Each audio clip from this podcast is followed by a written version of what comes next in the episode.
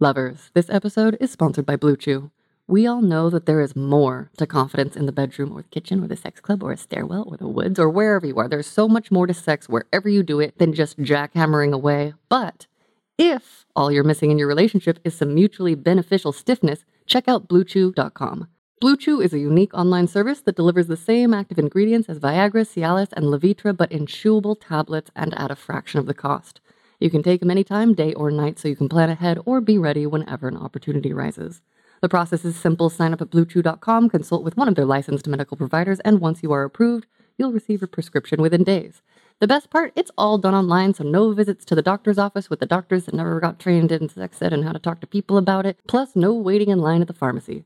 Blue Chew's tablets are made in the USA and prepared and shipped direct to your door in a discreet pack.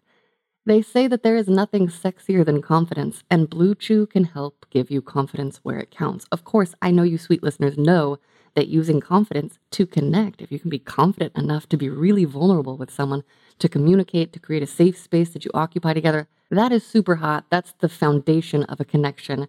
And if you have a boner, that can definitely help you do certain things that you know that I love, just as long as you don't skip all the other stuff too.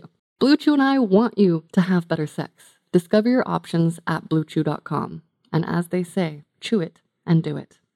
And we've got a special deal for our listeners. Try Blue Chew free when you use our promo code LOVER. At checkout, you just pay $5 shipping.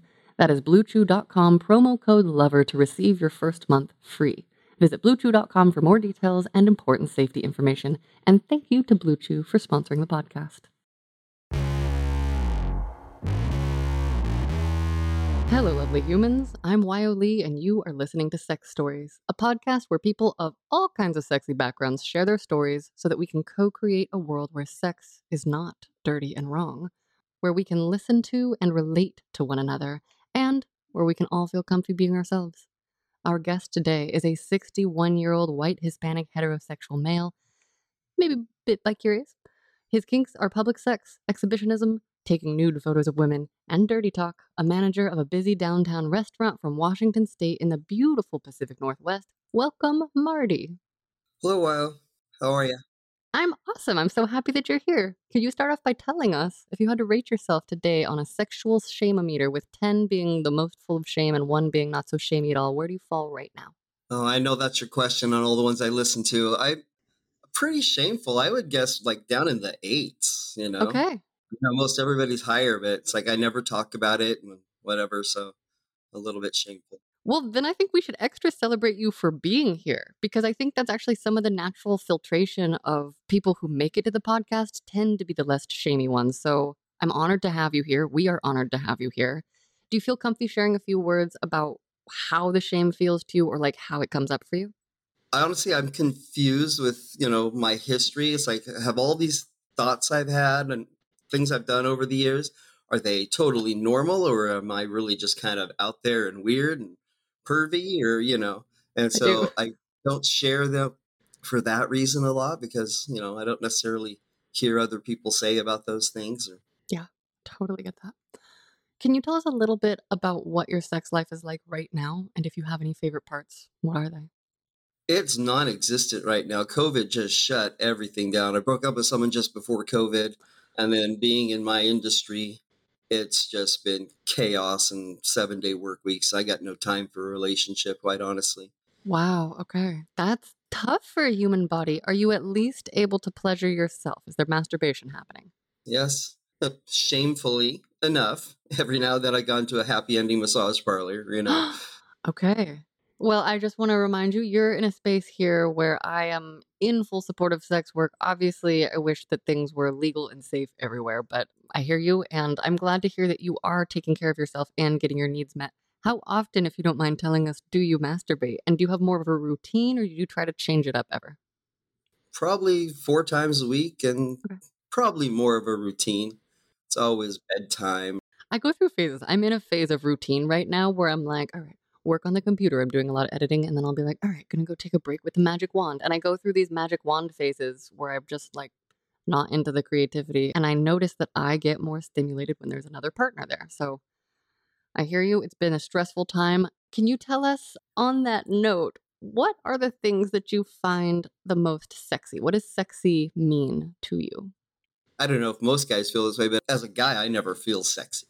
So Mm. I'm just talking about what I see sexy in a woman. I like women who are confident and would and wear something a little revealing, you know, not Mm. necessarily slutty, but revealing. That's uh, always exciting, you know, for me. I think that's sexy. There's a particular body style I like that, you know, nothing wrong with the others, but I tend to, uh, you know, Popeye's girlfriend Olive Oyl is really hot. Skinny, tiny, little flat chest, you know.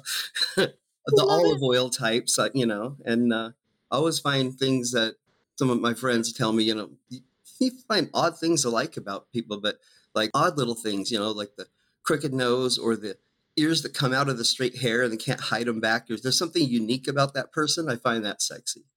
I love that. Did I hear you correctly? You said you don't feel sexy at all, like from yourself to others, or how does that? How do you feel? Like, yeah, I've never, I've never really felt that way. You know, Mm, okay. you know, I would imagine that would be how Mick Jagger feels, but you know, I don't feel anything like that. okay, I see that. Okay. What about when you're touching yourself? Like when you're in your own arousal? I know that when I'm turned on, I'm not like sitting there thinking like, "Oh, I'm so sexy right now," but it is kind of definitionally sexy. Do you ever think about that? No, not really. I just have a good imagination. I generally lose myself in my imagination. So Amazing. I don't Okay. think about myself. I think about situations. Okay, and then can you also tell us what is your definition of sex? Like what counts as sex for you either with another person or on your own? Just nudity and playing, but I mean, sex is sex. It's like, you know, doesn't have to be penetration. It's any contact. And it sounds silly, but like, you know, making out and getting to second base and all that, that's kind of sex, you know, It but, is. but, you know, you think that somebody should orgasm if it's sex, you know. I love it. I love it. I definitely always want there to be pleasure. Orgasms are always great. I feel like when there's an orgasm, it does usually count as sex for me. I should examine that. There's probably exceptions. Okay, so next question in our intro series Did you ever get an explicit health and safety talk or lesson in consent when you were growing up? No, never. That's one of the reasons why it inspired me to actually message you to be a guest. I listened to your program and I can tell it's from a different generation. My generation, growing up, we didn't really have that. They had like, you know, for another guest say it's the the girls in one room, boys in another, and just talk about the reproductive system and then you're done, you know. Yeah. And there was never at my age, my parents didn't really talk to me about that. My friends weren't having sex, so they didn't have any information to share. We didn't have porn back then, or you know, not that many people had cable, much less the you know Showtime type stuff. So it wasn't accessible to us. So the only thing I had, 'cause there was no internet, right, is mm-hmm. just girly magazines, and that was always just pictures of a girl still, you know. Yeah. So there wasn't really a lot of information. Wow. Hearing you say it in that encapsulated way really does highlight how big of a difference a couple of decades makes. Yeah, so we were really uneducated and didn't know. 'Cause, I mean, today, I mean, I hear many of your guests say, "Well, I, I Googled this and I saw that, and that's how I learned." And you know, or people were just more open about it because back then you didn't talk about sex with anybody. It's Yeah. just one of those things you just didn't do. As an adult, do you have any examples or specific experiences that you can remember where there was an explicitly agreed upon yes between you and a partner that was like very sexy to you? Since a lot of us didn't give consent talks, I try to just give consent examples that are super hot. Oh man, I mean, sex is about consent, you know, and so so many of it. I think I started kind of young, from what I'm hearing from other people. Started being sexually active at like age 14, 15, right in there. So pretty young, and so the things that I remember from then about consent, it's like having sex under a bridge with my teenage girlfriend. Was very hot, very consensual. I mean, it's outdoors, completely naked under a public area. I mean, she had to be in, or you know, I mean, that's very consensual. Were you guys like, there's that bridge, let's go do it? Or did you see the bridge and was it inspiration? What do you remember about it? It was in the neighborhood of where she lived, where we were hanging out. So it was just you know that walking around home. And when you're a teenager, you don't have any place to go. You know, yes, I do. so you got to be outside or you know wait for the parents to not be there this particular girl, her mother was a pretty unique person. And, you know, in hindsight, it's kind of sad, but, you know, she had a lot of alcohol problem, drug use, and that kind of thing. So she was a very liberal mom. We could go to her house Okay. and hang out. Her mom got her birth control and all that stuff. So I had that very liberal side with the girlfriend. And my parents very conservative. This is, you know, back to the generation. This is the age where there was either hippies or everybody was conservative. Wow. You know, you had the free peace, love, freedom attitude, or you had the toe the line, wave the flag, you know, thump the Bible attitude. You know, Wow. Okay, so now tell us what happens to your shame meter when it's time to talk to a partner about having safer sex? Does it spike at all? What are those conversations like for you, or how do you wish they would go? that is difficult. I mean, now that I'm older, you know, it's just never been part of it. It's like, you know, I, I ended up getting my high school sweetheart pregnant at age 17. So that's kind of tells you a little bit about, you know, safe sex and the generation that I was in. Talking about safe sex and all that, in fact, that really didn't become a big deal in the forefront of people of my generation's mind until the HIV thing started really hitting. Yeah. And then people realized, wow, you can die from sex, you know, and then people started thinking about condoms. But unfortunately, I'm embarrassed to say it's not something that's really been on the forefront of my mind. And, you know, but I also, in my history, I've been married twice. The first time, seven years, that high school sweetheart, and then unmarried for like about a year and a half, maybe more, more like two and a half, and then into a monogamous 17 year marriage. So you didn't have to practice for a while. So you didn't, yeah. So it really wasn't that important Okay. until after we got divorced from that 17 year marriage. So here's a question as a single person now. This is what I'm trying to figure out in dating life. This is not one of my normal questions, but just like as a dude out there, when would you ideally like that conversation to happen? Like, I like to get it out of the way, but then sometimes people are like, oh, it's too fast. And so, like, would you like to do it like right before or like during? Because oftentimes people are like about to finger me, and I'm like, wait, let me look at your hands. Are there cuts? Are there anything, you know, like, because I have a sensitive body. For you, when would you like that to happen? Say you're about to meet someone amazing tomorrow and maybe it gets hot and heavy at some point.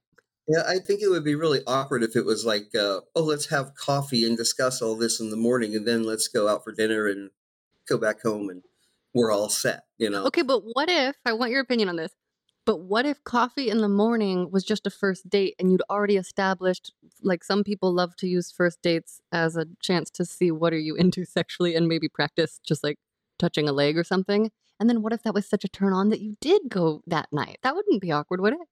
No, I mean, you just got to roll with whatever scenario comes your way, really. But I've never really thought about it that much. But to me, it's always a just before the moment type of discussion about, Okay. you know, to find out different comfort levels. You know, it's like many women in my age group can't get pregnant, so they don't care about that. But mm-hmm. everybody's concerned about, you know, STDs or whatever. So do use condoms. But then if you're monogamous or you're both been tested and clean and, you know, it's hard to just trust somebody else to say, oh, yeah, I'm, I'm fine, you know, that kind of a thing. So Totally, totally.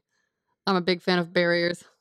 generally condoms is the best way to go till you get really comfortable you know Beautiful. And I always just like to offer everyone out there using the phrase clear instead of clean because there's this kind of clean, dirty thing that's not very helpful. And the reason that I bring this up so much is because there are beautiful, lovely ladies like myself who, if you go to listen to all of the episodes, you will discover that I have herpes in my throat. So, especially for blowjobs, people never want to use barriers for that. So, I'm always like at the point where we're making out, we're about to do things, and then, you know, there's mouth stuff. And I'm like, wait, we need to have a conversation. And oftentimes people are like, I'm fine, I'm fine. And I'm like, well, you need to know your risks from me.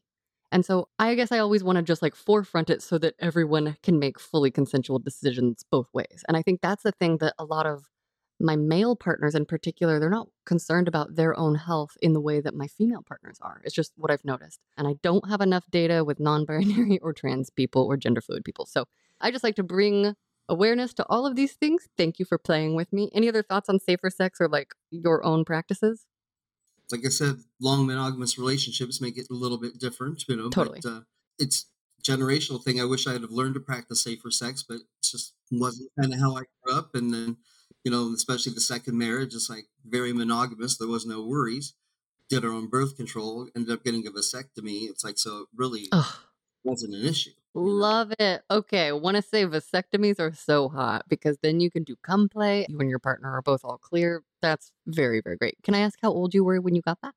Well, it's probably around 45, 40, somewhere in there. Nice. Okay, last question about safer sex promise. When you go on a date with someone or where you think it might get hot and heavy, do you bring the condoms? Like, do you just have them on standby or do you usually like have to get them with your partner? Like, do you decide ahead of time? Is that part of it? Or do you just like always have them on hand? And what's your favorite brand?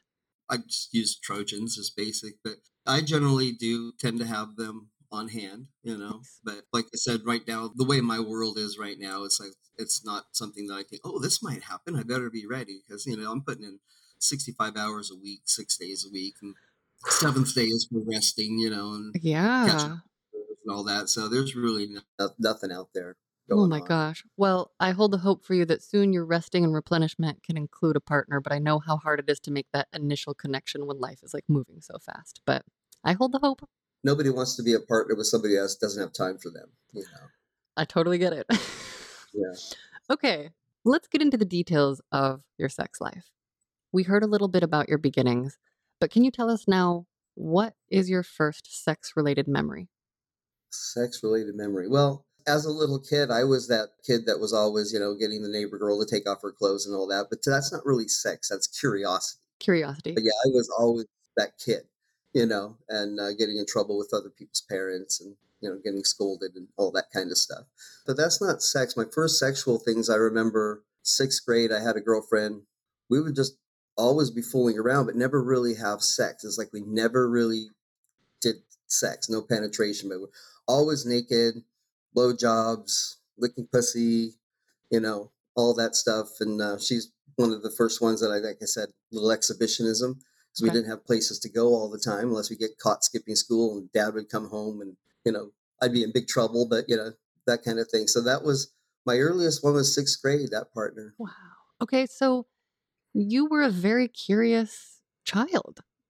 Did you just figure out that your body felt good, or like, do you remember how you started to think of those explorations? Because I think I would have been naked with partners a lot younger if I had like understood it could have been an option. I don't know. I just think I was very curious at a young age and always found women sexually attractive, you know. And the culture that we grew up in is, you know, it was different because that's how women were portrayed too Mm, on TV and in movies as more sexual objects. I'm not trying to be rude, but that's how it was back yeah, then. So I think we're all feeling the effects of that still. yeah, when you see a girl, you don't think about, oh, I wonder if she's smart and good at math. You know, you would think how I get those jeans off of her, you know, kind of a Mm, thing. It's just always had dirty thoughts, I guess, even as a child, you know. yeah, yeah. Now I make jokes one day I'm going to get older than I am dirty, but today is not that day. I love that. Do you remember in your young brain when it started to shift from like, hmm, I'm curious, this feels good, is she naked, into like, oh, I know what sex is? Like, was it once you saw the nudie magazines? Was it before that? Like, when do you feel like you like understood sex? Probably with the second girlfriend, the one that's mom was a lot more liberal, you could Okay. say. Because then I really started understanding it because we had a place to be and it was not in that household. It was like mom could be in the kitchen doing something and we'd be in the bedroom. You know, mom bought us Annie Green Springs wine. We're in there smoking weed and drinking Captain Cheap Pie stuff. And her daughter's in there. We're just doing whatever we want to do, you know. So I guess that's when I really started understanding sex. With the first girl, it was more of a curiosity. It's like, oh, what? Let's get your clothes off. Let's see this. Let's what you know, Mm, like that. And that's kind of where the exhibitionism kind of started at an early age, because with that girl in sixth grade, didn't have places to go.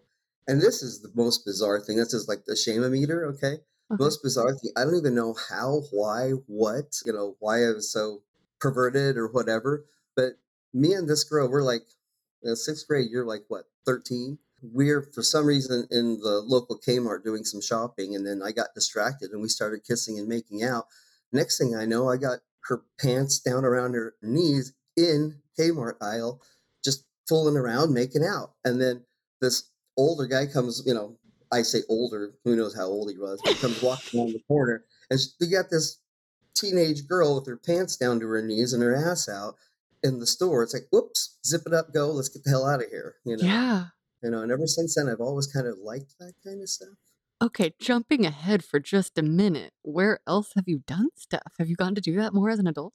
Yeah, oh yeah, over the years, many, many, you know, it's like maybe theaters and public areas at work. You know, not necessarily getting caught, like I said, under the bridge, you know, at one time. The first girl of the sixth grade, we took a gondola ride over a river park, and one of my friends was with me then. As we were in the gondola, I stripped her completely naked, and my friend's there. And there's people, this is broad daylight, and there's other gondolas going by, and there's this totally nude girl getting groped up in the gondolas, you know. My friend felt awkward with it, but it was different. Many years later, the second wife, she had a housekeeping business. So she would clean common areas and do move out cleans for apartment in a pretty busy part of town. Mm. And I'd go help her when I had time to. And so we'd be in all these apartments that were empty and we'd have sex in people's apartments that we didn't know. That's so hot in the stairwell or in the laundry room. And, and I mean, this is broad daylight kind of thing. You get caught easy if, you know. Yeah. But yeah, I guess I've always been like that. Oh you know, so many, many, many stories like that that I really probably couldn't even remember all of them. The hottest one ever with the longer wife. One time we were on a road trip. It was really hot out. And so I started rubbing ice on her neck and her shoulders while she's driving. Hot. And I just kept doing that. And then things got hot and sensual. And so I unbuttoned her shirt and rubbed ice on her breasts a little and unbuttoned her shirt more. Next thing we know, she's driving completely naked in daylight, getting massage and ice and all this. And, you know, I don't know if anybody saw us or not. I would think so. But finally, it just got to be too much. We pulled off at one of those roadside scenic views. Yes. And we did it right on the hood. Amazing. Oh my gosh. Lots of things like that over my career, which makes me feel like, am I normal? I don't think people do that. You know? I wish more people did. I was going to say, you sound very excellent at getting clothes off of people, too. I think one of my sadnesses in life is that not enough of my lovers have been eager to remove my clothes, and I love to be naked and touched. And I love that your little stories so far have that common theme.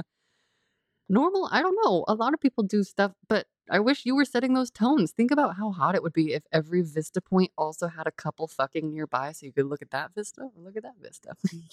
yeah. And, you know, I wonder how much more of it happens than anybody knows. Okay. What else from your formative experiences do we need to know? It sounds like you started pretty young.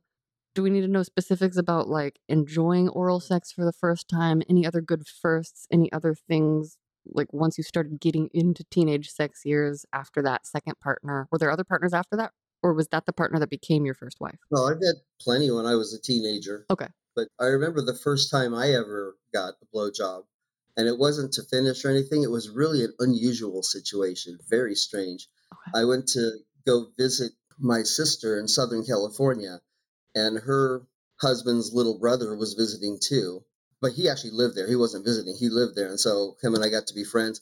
Apparently, there was this neighbor girl, and he says, "Oh, come on, you know, meet this girl." We both got in the car, and her goal in life, I she had watched too much porn or something, but she wanted to grow up to be a hooker or a porn star, and so she was just sucking us both off in the car. Didn't ask for nothing. It was just do it, you know. And uh, I didn't finish. Apparently, my friend knew her for a while, but that was kind of the first blowjob experience I actually remember, and that's a strange first experience. You know, total stranger jump in a car with another guy in there who and say, "Oh, by the way, I have this friend. She does this." You know, it's like, "Oh, okay, let's see what it's like." You know. How was that for you as a formative blowjob experience? Were you able to enjoy it, or was it just so strange? It was so strange. Like I said, I didn't orgasm. It was just kind of strange. Yeah. But it's like, hmm, oh, well, interesting. Okay, that's what's supposed to happen. Okay. You know, did that influence follow up blowjobs after that? Were they different for you once you were like, oh, here's what it's like when it's a girlfriend or a partner I've chosen? I don't know. I don't know if it's really any different. It's just, you know, that was just an odd experience. Here's a question. Back in the day, did you know to go down on women? How did that enter your sphere? Was that in magazines? Like, when did that start happening for you? Assuming it did at some point. Well, yeah, back then everybody would, you know, dear penthouse type letters. Because mm-hmm. you don't buy those magazines for the pictures, right? Just the writing, the good writing. Those little like, letters, those would talk about things like that, and so then you'd learn. And then also, like I said, that first girl, for some reason, we never had sex. We did a lot of playing, but we took us a while to actually have sex. Like there was something, a bridge to cross, you know? Mhm. So we did a lot of oral together before having sex. Wow. So that was literally part of your early experiences. Okay. Amazing. Do you identify as kinky? Like public sex is kind of a kink, but do you identify as kinky in any way, shape, or form? I like to just know if people think of themselves as kinky or vanilla. I don't think I'm vanilla, so if those are the two choices, I'd guess more towards kink. So Do you think there's a third choice? I've been noodling on this lately because I'm like, what about people who aren't super kinky but are not regular vanilla? And then also, do you think vanilla is a bad word? Because someone recently we were having a discussion and I don't think it's a bad word. I don't know if it's bad. It sounds boring, but Hmm, it doesn't okay. mean bad. You know, Yeah. because it can, there can be a lot of good stuff with vanilla too. At least you know you're safe with each other and comfortable. and, Sensual deliciousness. you know, you might have a better personal bond because you know sexual bonds don't really last. You kind of have to have a personal bond with a person to me. hmm hmm But like you asking about kink, it's like I hear some of your guests on your show. I'm like, oh my god, I've never done that, or you know, that's pretty wild. Or you know, multiple partners, or go to a sex club where there's people you don't know, and Mhm. I would never think of that, and or I wouldn't feel comfortable there probably. And says you're not really very kinky. You're more on the vanilla side of the scale when you hear some of the things other people have done. Well, it's just a spectrum. That it's like we have pockets of kink. I think. for polyamorous with you know multiple partners and all that kind of stuff. It's like that. I mean, I've never really experienced, and I'm not sure I'd feel comfortable. When I was first married at age 18, me and my wife had a couple of threesome foursomes, which were fun, but it was really awkward because when you're 19 years old, you don't really know how to do any of that. When you're that young, you can't really be mature about it. It just ended up leading to you know a lot of like the Fleetwood Mac Rumors album kind of a thing within the dynamics of the friends and and all that kind of stuff. So it got to be really weird where, you know, somebody be over at my home having sex with my wife while I'm at work and, you know, that kind of stuff because the doors were all open, which I don't really regret. You know. And there were some times I cheated on her and just casual sex with, you know, somebody the neighbors had over, you know, kind of a thing. So that wasn't, you know, really great. It lasted seven years, but we did a lot of different kinky stuff, you know, with my friends coming over and having sex with her and she would fool around outside of that too you know Okay. i guess i did a little bit as well because we're just too young to know any better but the second wife there was nothing outside the relationship for either of us for 17 years so Oh, really? Okay. So fully monogamous. Yeah. Lovers, this episode is sponsored by Blue Chew. We all know that the foundation to an awesome sex life is excellent mental and physical health, but if proper rest, exercise, and a healthy lifestyle aren't leading to the blood flow you'd like when and where you'd like it, check out BlueChew.com. BlueChew is a unique online service that delivers the same active ingredients as Viagra, Cialis, and Levitra, but in chewable tablets at a fraction of the cost. You can take them anytime, day or night, so you can plan ahead or be ready whenever the opportunity arises. And the process is simple. Sign up at BlueChew.com, consult with one of their licensed medical providers, and once you are approved, you'll receive your prescription within days. The best part, it's all done online, so no visits to the doctor's office, no dealing with awkward physicians who aren't trained to talk about sex lives, plus no waiting in line at the pharmacy. Blue Chew's tablets are made in the USA and prepared and shipped direct to your door in a discreet pack. They always say first impressions are important, but what about lasting impressions? Lovers, I do believe that we can always make loving, lasting impressions by connecting and being present and chasing our pleasure and our partner's pleasure. And if your priority is making a deep, deep impression between two beautiful, enthusiastic thighs or cheeks in the name of partnered pleasure, I get it. I've worn a strap on now. I too love having a hard cock. Blue Chew and I want you to have better sex. Discover your options at bluechew.com. Chew it and do it. And we've got a special deal for our listeners. Try Blue Chew free when you use our promo code LOVER at checkout. You just pay $5 for shipping. That is bluechew.com promo code LOVER to receive your first month free. Visit bluechew.com for more details and important safety information. And thank you to Blue Chew for sponsoring the podcast. I am so fascinated by your whole life. So, your first wife, you got pregnant at 17. Did I get that right? Yes. Okay. But then you also were doing all of this like exploratory sort of sexy group stuff. Well, I guess while you had a baby or a toddler when you were 19. How did you know to do those things? Magazines, talking, like you sound very creative and adventurous. magazines, you know, people talking about it. I mean, you know, there was the, the hippie peace love generation where multiple partners was normal and Mhm. all that. I mean, you're 19 years old and, you know, you look at people sexually, you know, you're a lot more juiced up about it. And I don't know, it was just, she was liberal enough and she got around a bit. And so she was like down for it. And then the problem was my friend actually really had a crush on the wife. And the girl he was dating was also a pretty liberal girl. So he would be able to say, hey, yeah, you know, why don't we get those two to uh, get with us and we'll, you know, we'll do four. And that was fun. We did that a few times. But the girl, she's like, warned me and she said, you know, you got to be careful because he is really in love with your wife. This isn't just, you know, for fun. Oh, wow. And that's what made it kind of weird. It'd been different if it was just for fun, Yes, that gives a lot of context. you know, but then it became competitive and talking about trust and I mean, trust for my friend, trust for my wife, you know, Yeah. that kind of stuff. That to me encapsulates a lot of the scary worst case scenario poly narratives that people who talk to me have.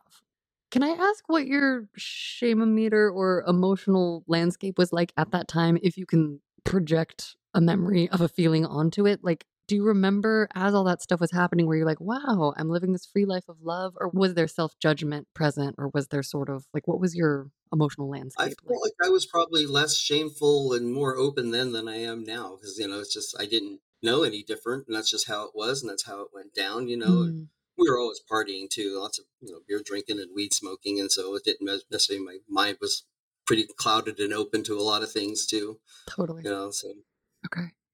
So what happened next? Like you got out of that relationship. Where did the shame come from? I really don't know. Maybe because I couldn't keep the relationship going, so Mm, maybe sexually, you know, because she had other partners and stuff. Maybe that was part of it. I guess part of it too. This is you know, you marry somebody, you actually love them. Most people, yeah, you know. hopefully. and you break up after seven years and there's still a lot of pain and hurt and resentment and those kind of things that make it hard to adjust into the next part of your life which i look back and go god i'm glad all that happened so many good things have happened since so there's never any reason to look back and go oh poor me this is Yeah. terrible what i'm experiencing because just around the corner there's some cool stuff i would have never got to do a lot of stuff i did had other things not happen. but feeling guilty about the relationship ending doesn't make you feel very sexual or wanting to start a relationship. And so then it became more of a one night stand type of an attitude to what I was doing sexually. So it's like, you know, I just wanted to do that. I didn't really want a girlfriend. I just wanted to meet girls, you know. And hmm so that hmm was kind of what that was like for a few years. Okay. How did you meet them? You had to just go out and meet people, right? There were no apps back then. Uh, well, yeah, you meet people at bars or, you know, you lived in apartment complexes. And when you're the young partying crowd, you get to know everybody who's the young partying crowd in your apartment complex and you start hanging out and their friends come over and you meet people that way, you know, Nice. mostly. That's the old fashioned way. We didn't have, you know, online dating or profiles or, you know, adult friend finders, things. You actually had to talk to people at parties and get to know them, you know. Yeah. No swiping through endless options and wondering if something better is just around the corner. It's a double edged Yeah, sword. then in person, you you get that chemistry, you know, that you just can get online looking at a picture. You can when you see somebody, you can look at them differently all of a sudden.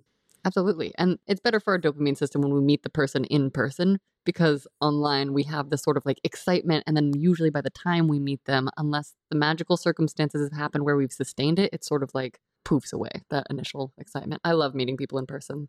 Yeah, nobody even tells the truth about themselves online. I don't think any of us do, you know. So Well, it's impossible. Here's what I learned after three and a half years of attempting to tell people exactly what I'm like as much as possible with words. It doesn't matter how accurately I do it. It doesn't matter what I write on my profile. There's going to be a combination of like my projection and their projection. That means like we just need to meet each other and see if we're like real people. Online dating is so tricky. because you can be with some people that you see all the time and never see him that way, Yes. and then I'm just going to talk from recent experience. Okay, my boss, she's very pretty woman, around 35. She's very interesting. You know, I've always just been friendly and professional with her and all that. But then one day I come to work and it's her day off, but she's in her office, and I just saw her completely different. She had this cute little baseball cap on, the yellow top, and it's like, God, girl, you are hot.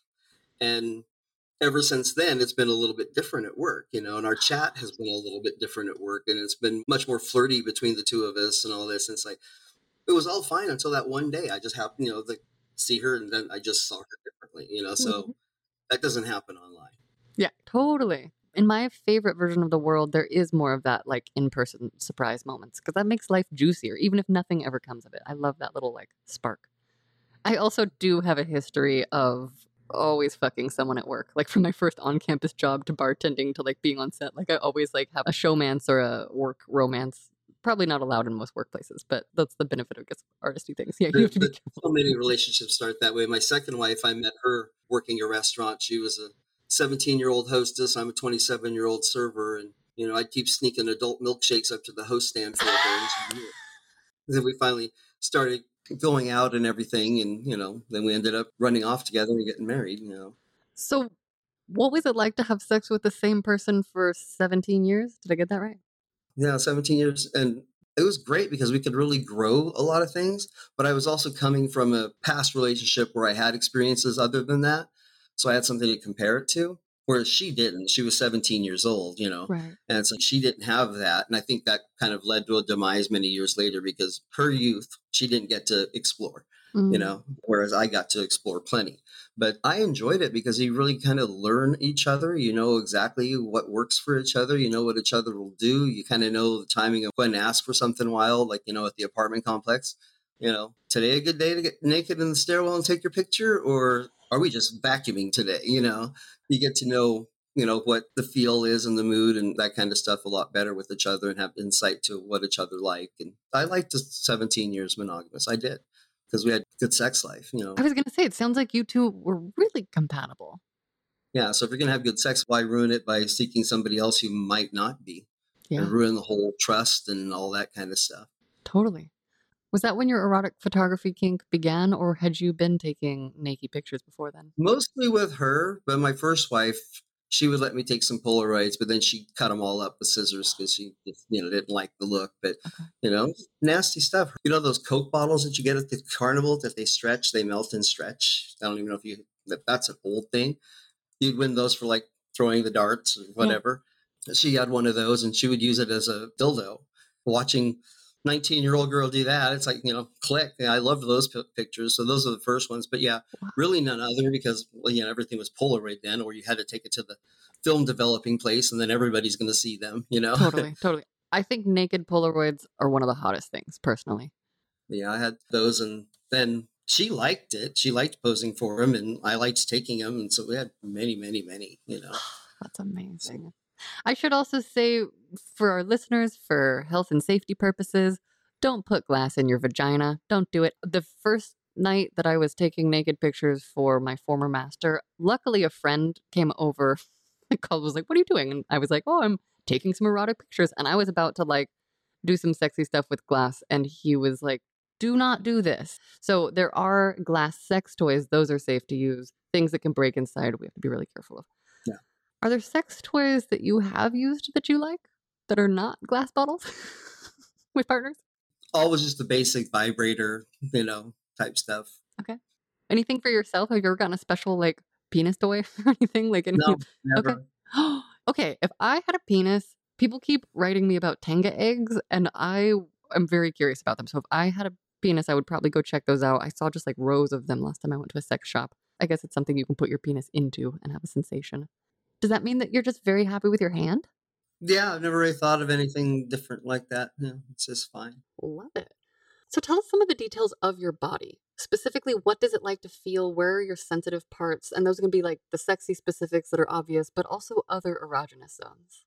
I mean, I've never been one to have a lot of touching. Tell you a little bit about me. I'm bipolar and I didn't get it diagnosed till mid 40s. Okay. And so a lot of the weird stuff that happened to me in my life were actually bipolar, manic, or depressive moments that led me into doing some stupid stuff. Mm, okay. And also with that in mind, it's like I got to this thing where it's like I didn't really like people to touch me. I used to actually, and this is after second marriage starting. It's like, don't touch me unless you want to fight me or fuck me. That's it. I don't want to be touched.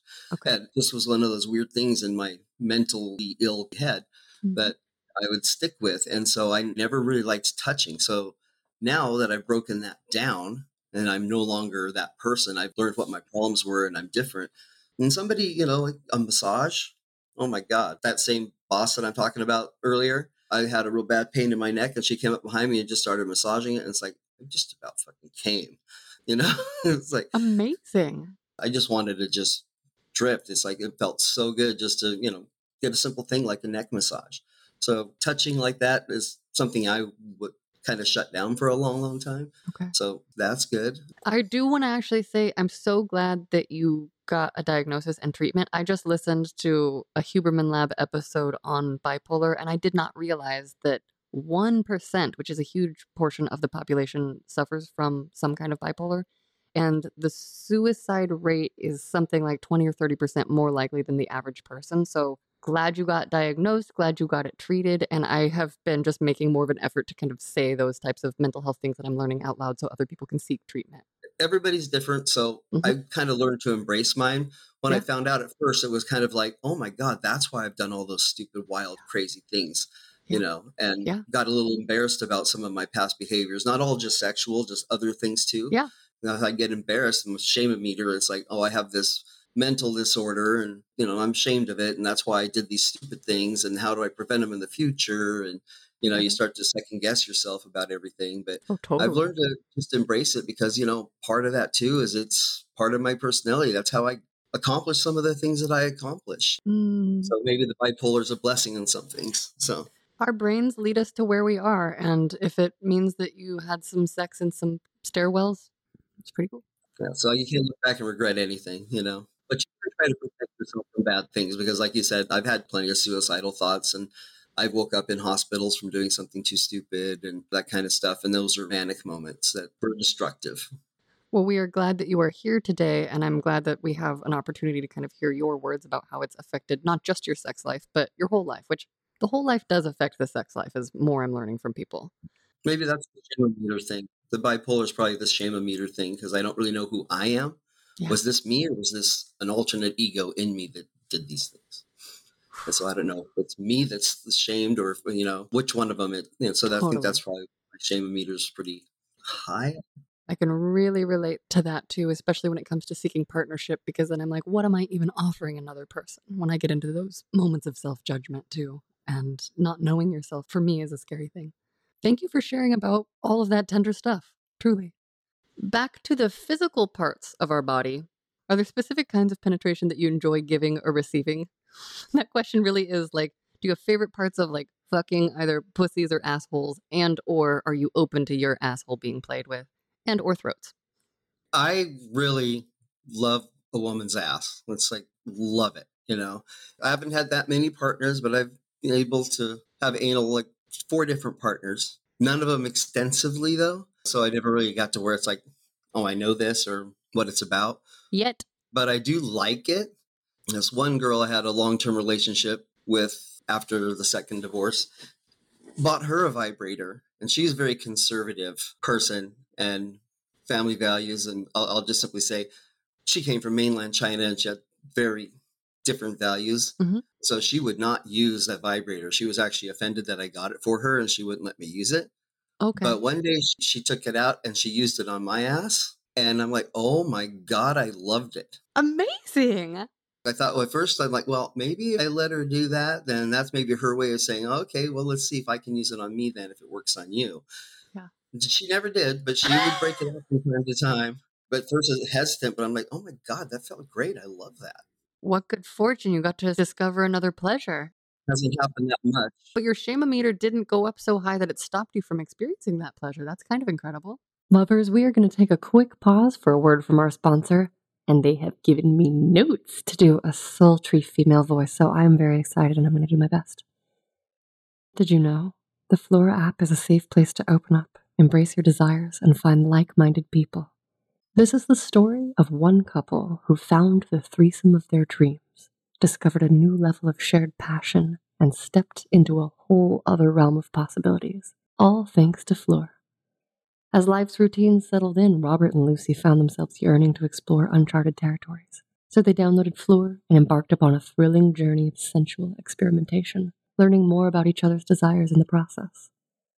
Open minded and adventurous, Robert and Lucy dreamt of adding a new dimension to their intimacy sharing the touch of another woman, being witnessed and connecting in a way that transcends the ordinary. In Fleur's diverse and accepting community, Lucy connected with Emily, a babe craving the same experiences. So they invited Robert to the conversation. The chemistry built and anticipation heightened as they exchanged messages until finally their agreed upon date night arrived. A gorgeous hotel was the setting for their evening of pleasure, passion, and connection, a shared exploration that fulfilled each party's desires. Floor app celebrates the beauty of open minded connections. It's a platform where fantasies come to life and desires are embraced without judgment. For couples seeking adventure with others or individuals keen on exploring, Floor invites us all to a world where every desire is a possibility waiting to unfold. Download Floor now, express your desires freely, and find like minded people today.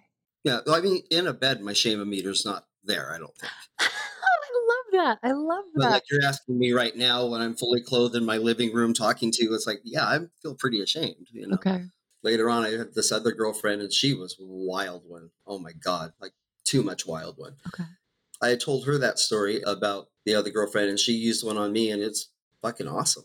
That's the only two times, but yeah, it's like I really enjoyed it. And it's like that's a weird thing to ask somebody to do, but you know, I wouldn't mind it. I don't know if it's weird. Actually, I think most of the partners that I have spoken to recently, especially dudes who are getting into their 50s and 60s, they're pretty open to butt stuff. I think the internet has helped open up a lot of assholes. Mine is one of them. I love anal play both directions. If you ever do go get a toy for yourself, I've heard some good things from some of our guests about the like vibrating spinning ones that go inside their prostate massagers. So I'm just throwing that out there. I've heard some cool stuff. You don't have to wait for another partner to want to play with it. I won't say that I haven't tried that on my own, quite honestly. Felt good, so it's like, you know, I'm jerking off, I do that, and it's like, oh my god, and you know, I was embarrassed to myself. That it's like, damn, that felt good though. Oh yeah. Here's the thing: if I were a penis owner, I would absolutely, just because I'm curious and love to try stuff, I would absolutely be trying to do what I keep reading about, which is divorcing ejaculation from orgasm, and that's why, you know, doing some research, there are men who using the pleasure that comes out of the prostate are able to come multiple times and maybe they don't ejaculate every time or maybe they don't I don't know. I still have not gotten extensive research for the partner in person, but this is kind of one of the things that I want to learn next is more of the ass play stuff. So, if you do more research, we're always curious for updates. What about dirty talk? I love it. My second wife, she would just love to hear stories because she was a virgin when we met. She had only been with me. And so mm-hmm. much later in our relationship, she would love to hear stories about her having sex with strangers or getting felt up by a couple of men or you know just she would love those stories so i would tell them to her while we're having sex and she would just get off so good because she liked it and then i think we were both kind of thinking we should just do this but then we got to the divorce stage of it all where there was too much anger and yeah. moved on we could have grown that had we been more mature and worked through some things we could have grown that but yeah learned a lot of dirty talk with her and then this one's really weird. Shame a meter again. One time, you know, this is you know before the internet. There was still internet then, but it wasn't as proper. But they had those uh, sex phone lines, right? Mm-hmm. I got her to call one one time and talk dirty with these guys while I was fooling around with her in bed and giving her head and massage and just you know fucking her and all that. And she got four guys off, just audio style, while we're fooling around and that fucking turned me on big time. And we didn't have a speakerphone; it was a landline, so all I could hear was what she was saying. But it was hot as can be, and she she just says, "No, I didn't like it. I didn't want to do it again." I just always wondered if maybe she did it again, but when she wasn't with me, which like she was oh. masturbating and did it. Uh, I was I kind of hope she did, mm. you know. Wouldn't you be able to tell from phone bill? How does it work? How do you pay with those phone things? Because girls call for free or at least oh, they did. Oh, cool. Okay, I was gonna say I'd never heard of male ones, but of course those must exist. But yeah, that was fucking hot. Talking about dirty talk, listening to her get four guys off while I'm fooling around with her. But she didn't do it again. I would love to do that again. That's amazing. I hope you have the opportunity. Especially now with speakerphones instead, you know. With speakerphones, yeah. Oh my gosh. I can't wait for you to meet someone who's like your flavor of kinky. It's gonna be great. Amazing. What other turn ons or turn offs have we not gotten to, or other stories that you want to share that we haven't gotten to? Well, the bi curious thing is really kind of weird for me right mm-hmm. now. Mm-hmm. Comes from a few spots, I think, but like way back when I was a teen, before I got married, one of the people, you know, my friends, we were just talking about my girlfriend at the time, who was my wife, about me having sex with her. Mhm. And it was hot. And it's like, you know, we were both, you know, I was enjoying telling the story. And I asked if I could suck his cock. And he said, I can't return the favor, but go ahead, you know. Yeah. And I did. And that was the first time ever. And I don't know what prompted that, but I did it. And I actually enjoyed it. I finished him with the hand job. I didn't, you know, but we never spoke a word of it again. We never did it again. Yeah. No comment, like it never happened, never happened again. But I think back and it's like, I enjoyed that. Mhm. Then, not long after that, horny teenager, I'm hanging around by an adult bookstore, which I shouldn't have been. But this guy invites me in and, uh, you know, says he'll buy me a magazine. Come on, come on in. So I go in, we go into a video booth and he pulls out his penis and I gave him a hand job. Mhm. And so that was my late teen 17 did that. Yeah. And uh, I was really kind of ashamed of that one, but at the same time, it was a, quite a turn on. Total stranger. It's like it was really weird. Then never did nothing like that again, you know, for, for many, many years until divorce of the second wife. When I told you I had all those photos, Mhm. she didn't mind me sharing them at first, but then she said no.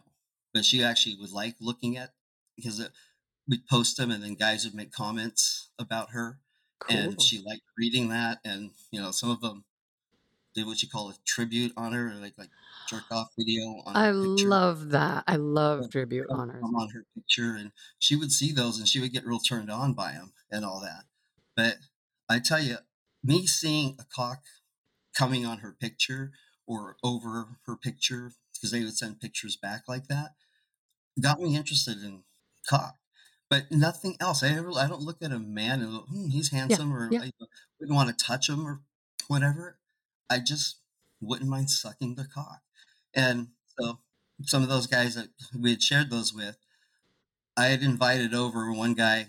He was looking at them with me, and I didn't want to bring him into my apartment. So we met in the common area laundry room, like at midnight, and looking at her pictures. And I jerked him off, talking about it.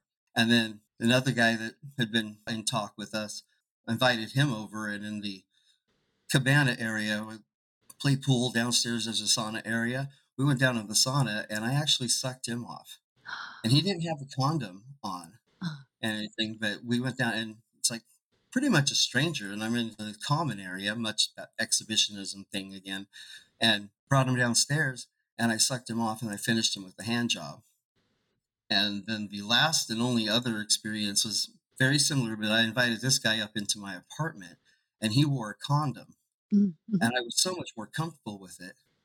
And he would, you know, s- stand up, and I was on my knees and just sucking cock, and I liked it. And you know, he came because he had condom on, so I wasn't worried about it. Yes. And it was like I really enjoyed it, but then I was really ashamed of it, Mm. and then I just kind of stopped that altogether. But I can't say I don't think about that from time to time, or how else I could do that. But like I said, I'm not the least bit interested in a guy. I don't look at them like that. I, I wouldn't want a guy fucking my ass. That doesn't appeal to me. Oh, I wouldn't mind a woman pegging me with the strap on, but I wouldn't want a guy doing it. Okay. You know, and it's so that's just kind of weird, kind of. No, I don't think it's weird. But I, I would mind sucking a cock. That's and that's it. And okay, I'm done. Thank you. Go. You know, like hey, you know, you uh, trade me hanging up those shelves over there. I'll suck your cock, and that's your payment, and go. You know, because I wouldn't mind sucking a cock, but I don't want to hang out with a guy friend like that or Totally, totally. different. It's just, and I don't, I'm not turned on by the thought of a guy sucking me. It's, I was gonna ask know, that. Okay, you're not, not at all.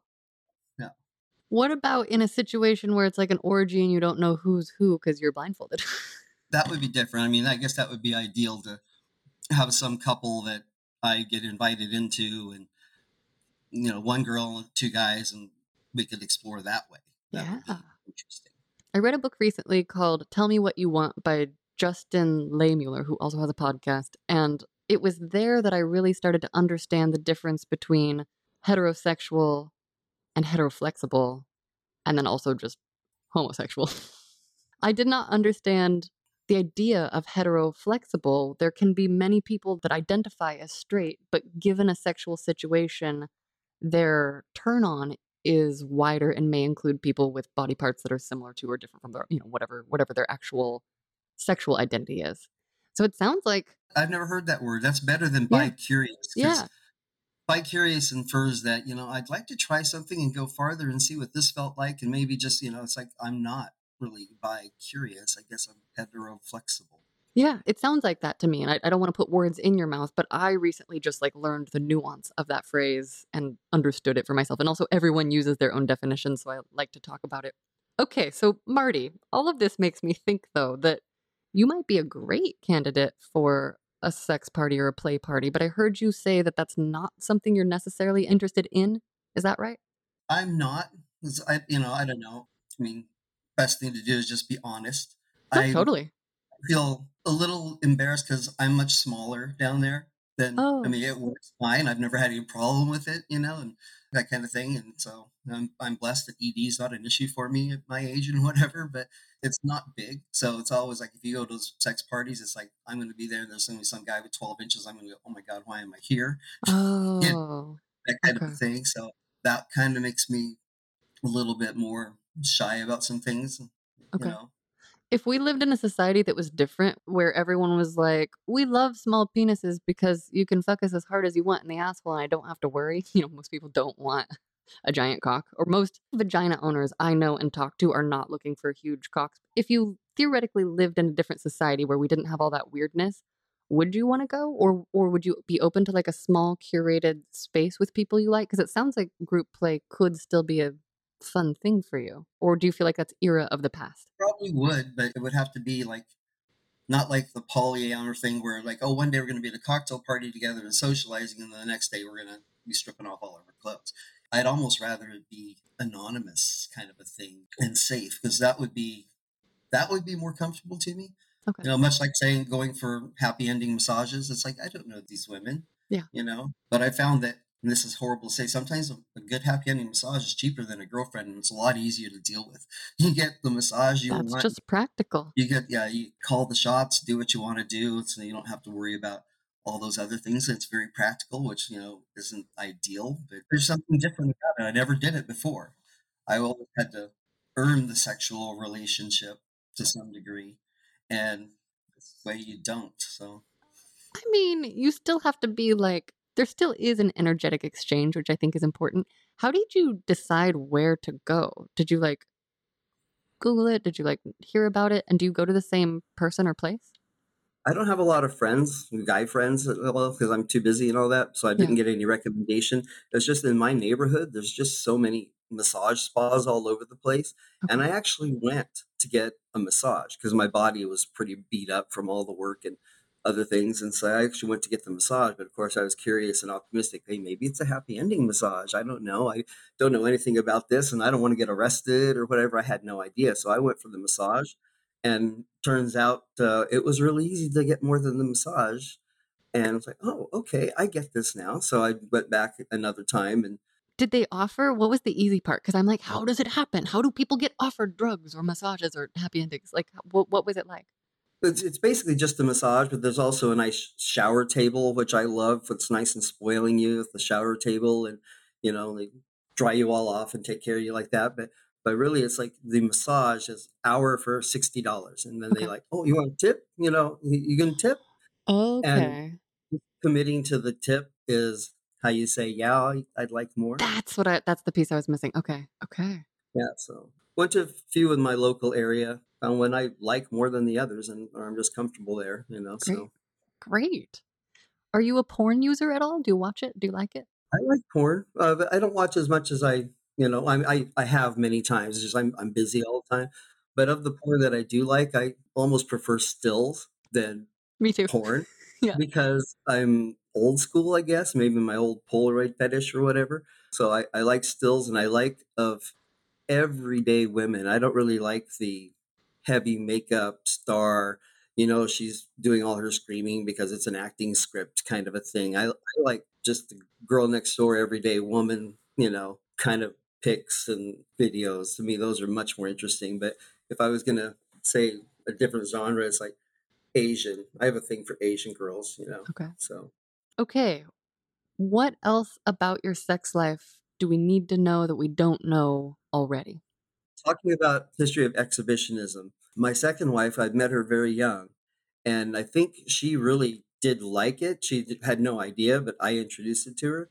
But I can remember she was 18. We ran off together, age 18 or so. We were walking home. We walked by a playground, and I stripped her naked and had her holding onto the slide, and I fucked her on a slide at the playground, doing that, and, and she liked it. And then, you know, another time we were making out outside of the apartment and uh, basically had her pretty much stripped down. And then these some guys come back from a beer run and they walk right by and there she is, totally open. And they just walked on by there. They took an eyeful, but they walked on by to their apartment to go back, you know, their beer run. But I think she liked those things, and so ever since it's like always like at that apartment complex. It'd be daytime, and it's a busy street, you know, with a lot of cars and foot traffic in the area. And get her in front of the window and take off her clothes and she'd be standing in the window in daytime like two three floors up where you know people don't generally look two three floors up or whatever but No, when you're the one doing it it's like she would be so turned on because i'd make her stand there in front of the window and i'd be behind her you know licking her pussy from behind you know and lots of hotel window type stuff like that and i really enjoyed that and i think she did too and then the dirty stories later on all kind of fit together but she it liked being public. Uh, she gave me a blowjob in a packed theater one time, and out in a park, very popular foot traffic park in broad daylight, and Wow. you know just lots of things like that. I'd love it when she'd go around without a bra, and the guys would be looking at her nipples. I loved that watching other That's men look at her tits. amazing. How did she give blowjobs in these? Like, was it like how were those sneaky, or was it not sneaky at all? Was she just like there doing the It thing? wasn't that sneaky. Yeah, just do it. Can I ask you a couple of small penis questions? Sure. Just because very few people will talk about it, and I do get a lot of messages from a lot of sweet penis owners who have smaller penises and are like basically saying good things and like, yay, we're good. But when did you know, with air quotes, that it was air quotes small? Hmm. Hard to say. I don't know. You have to do showers in PE class in junior high and high school, so maybe then. But as far as really knowing, I mean, it's probably just from pictures of porn, you know, Okay. looking at other people's and that, and then you're comparing it probably to the wrong person at that point. So that's my question. How do you know you're small?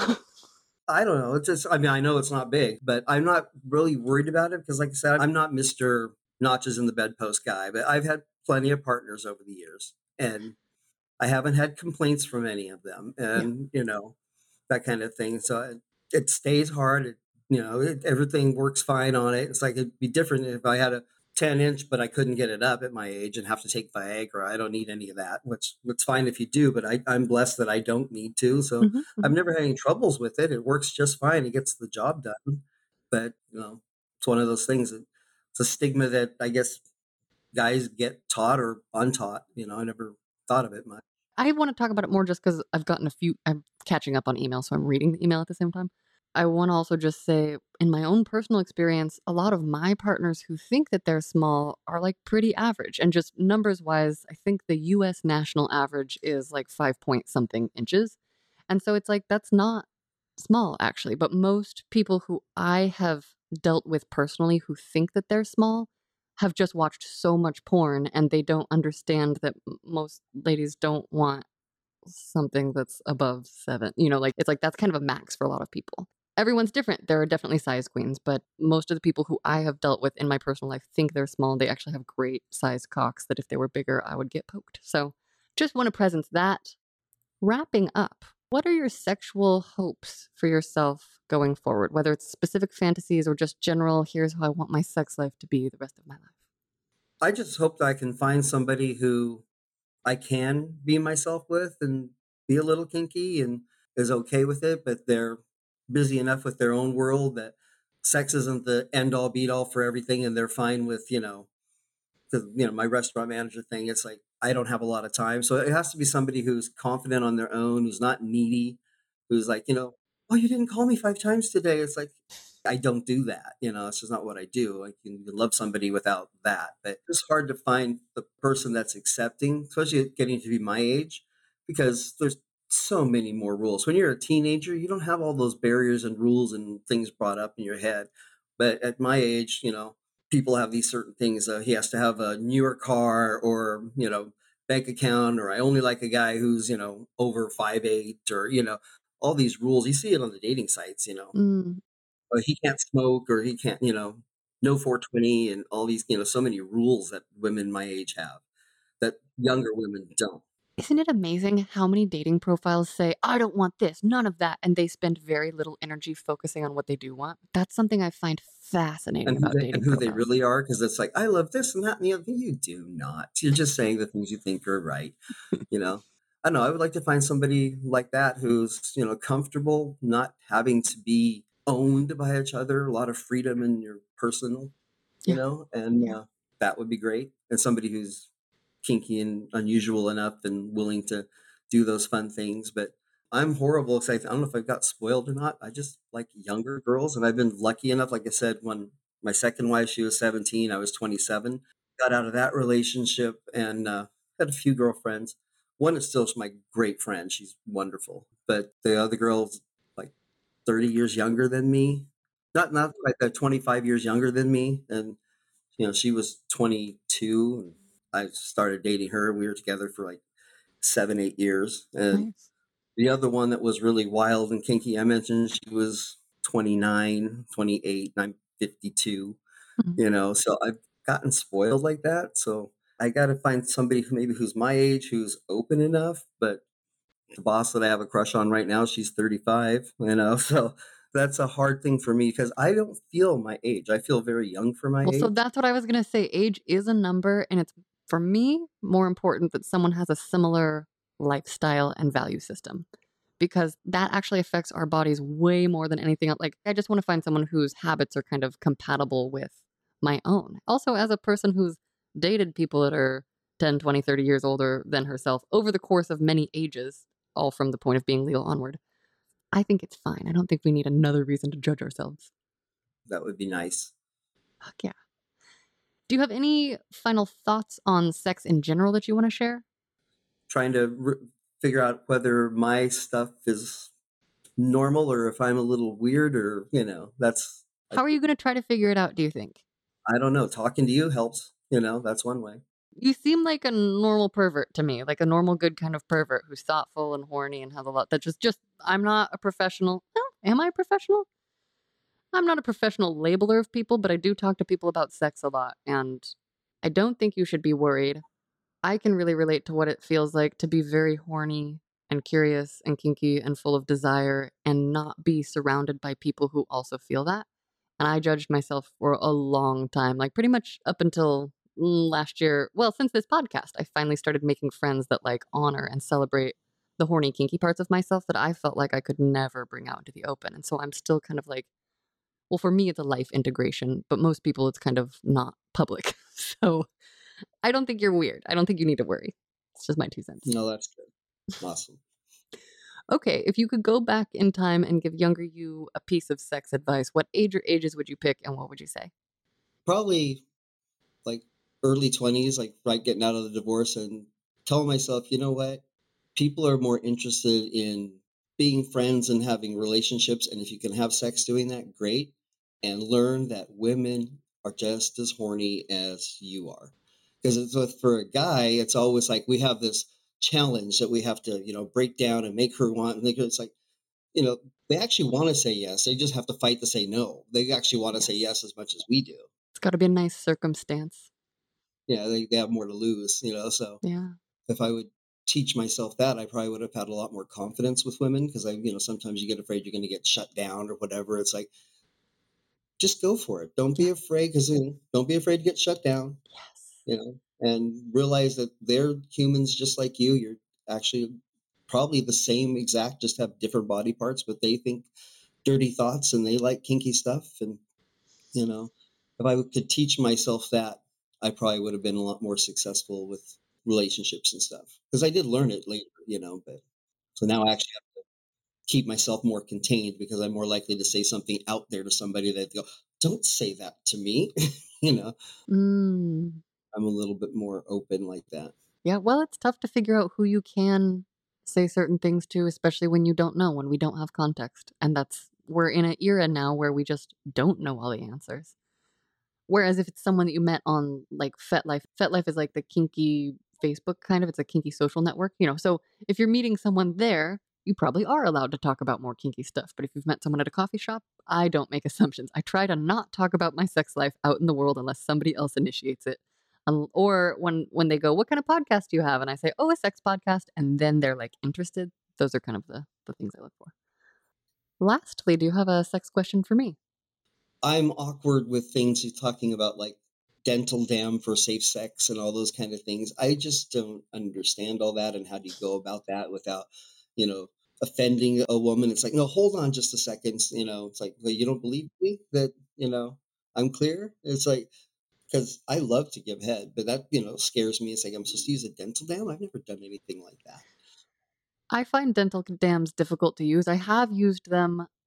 My most successful, enjoyable session that I had with a partner with a dental dam was like we made it about how hot the fact that we weren't touching was going to be. So it was because it really was sensation. Now, I have a very sensitive clitoris that when there is a barrier over it, or even just like panties, it's so hot. It's so hot for me.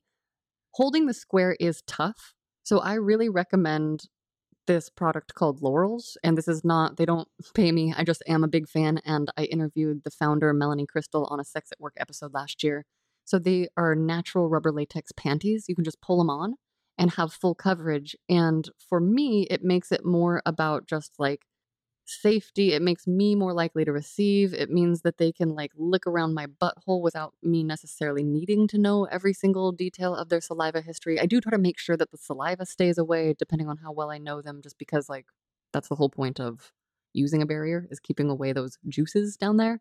But I think, you know, it takes some practice, but I think just speaking to it and being like, I've never used this before. Do you want to help me try it or do you want to be my test subject? Those are some ways that I've gotten into stuff that I felt nervous about being particularly nerdy or judged about. And then also, I don't know if someone's super weirded out by stuff, in my experience, they usually just poof away. And I've gotten really comfortable with that because I do assert boundaries. But I feel like vagina owners are mostly just going to get really turned on by the fact that you are prioritizing their safety.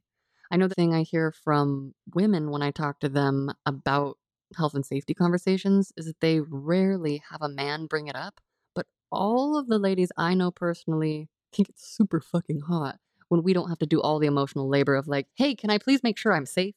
You know, so experiment, try it. Lorals, L O R A L S. If you go to mylorals.com, you can buy them. They're really great, they're comfy, and they stretch into all shapes and sizes.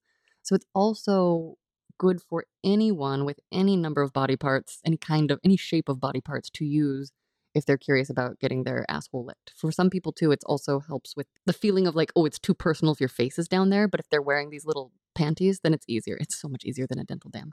Dental dams are hard to carry. They come in a pack. They fall open. Like health and safety was not set up for female pleasure, but you could be the person that helps us change that. You know, all of us together.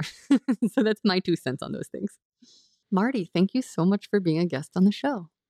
It's been my pleasure. I've actually enjoyed it. So, and I enjoy listening to your shows. Thank you. Ah, mmm. The first taste of rare bourbon you finally got your hands on. That's nice. At caskers.com, we make this experience easy. Caskers is a one stop spirit curator with an impressive selection of exclusive, sought after, rare, and household names in the realm of premium spirits and champagne. Discover the top flavors of the year now by going to caskers.com and using code WELCOME10 for $10 off your first purchase. Get $10 off your first purchase with code WELCOME10 at caskers.com.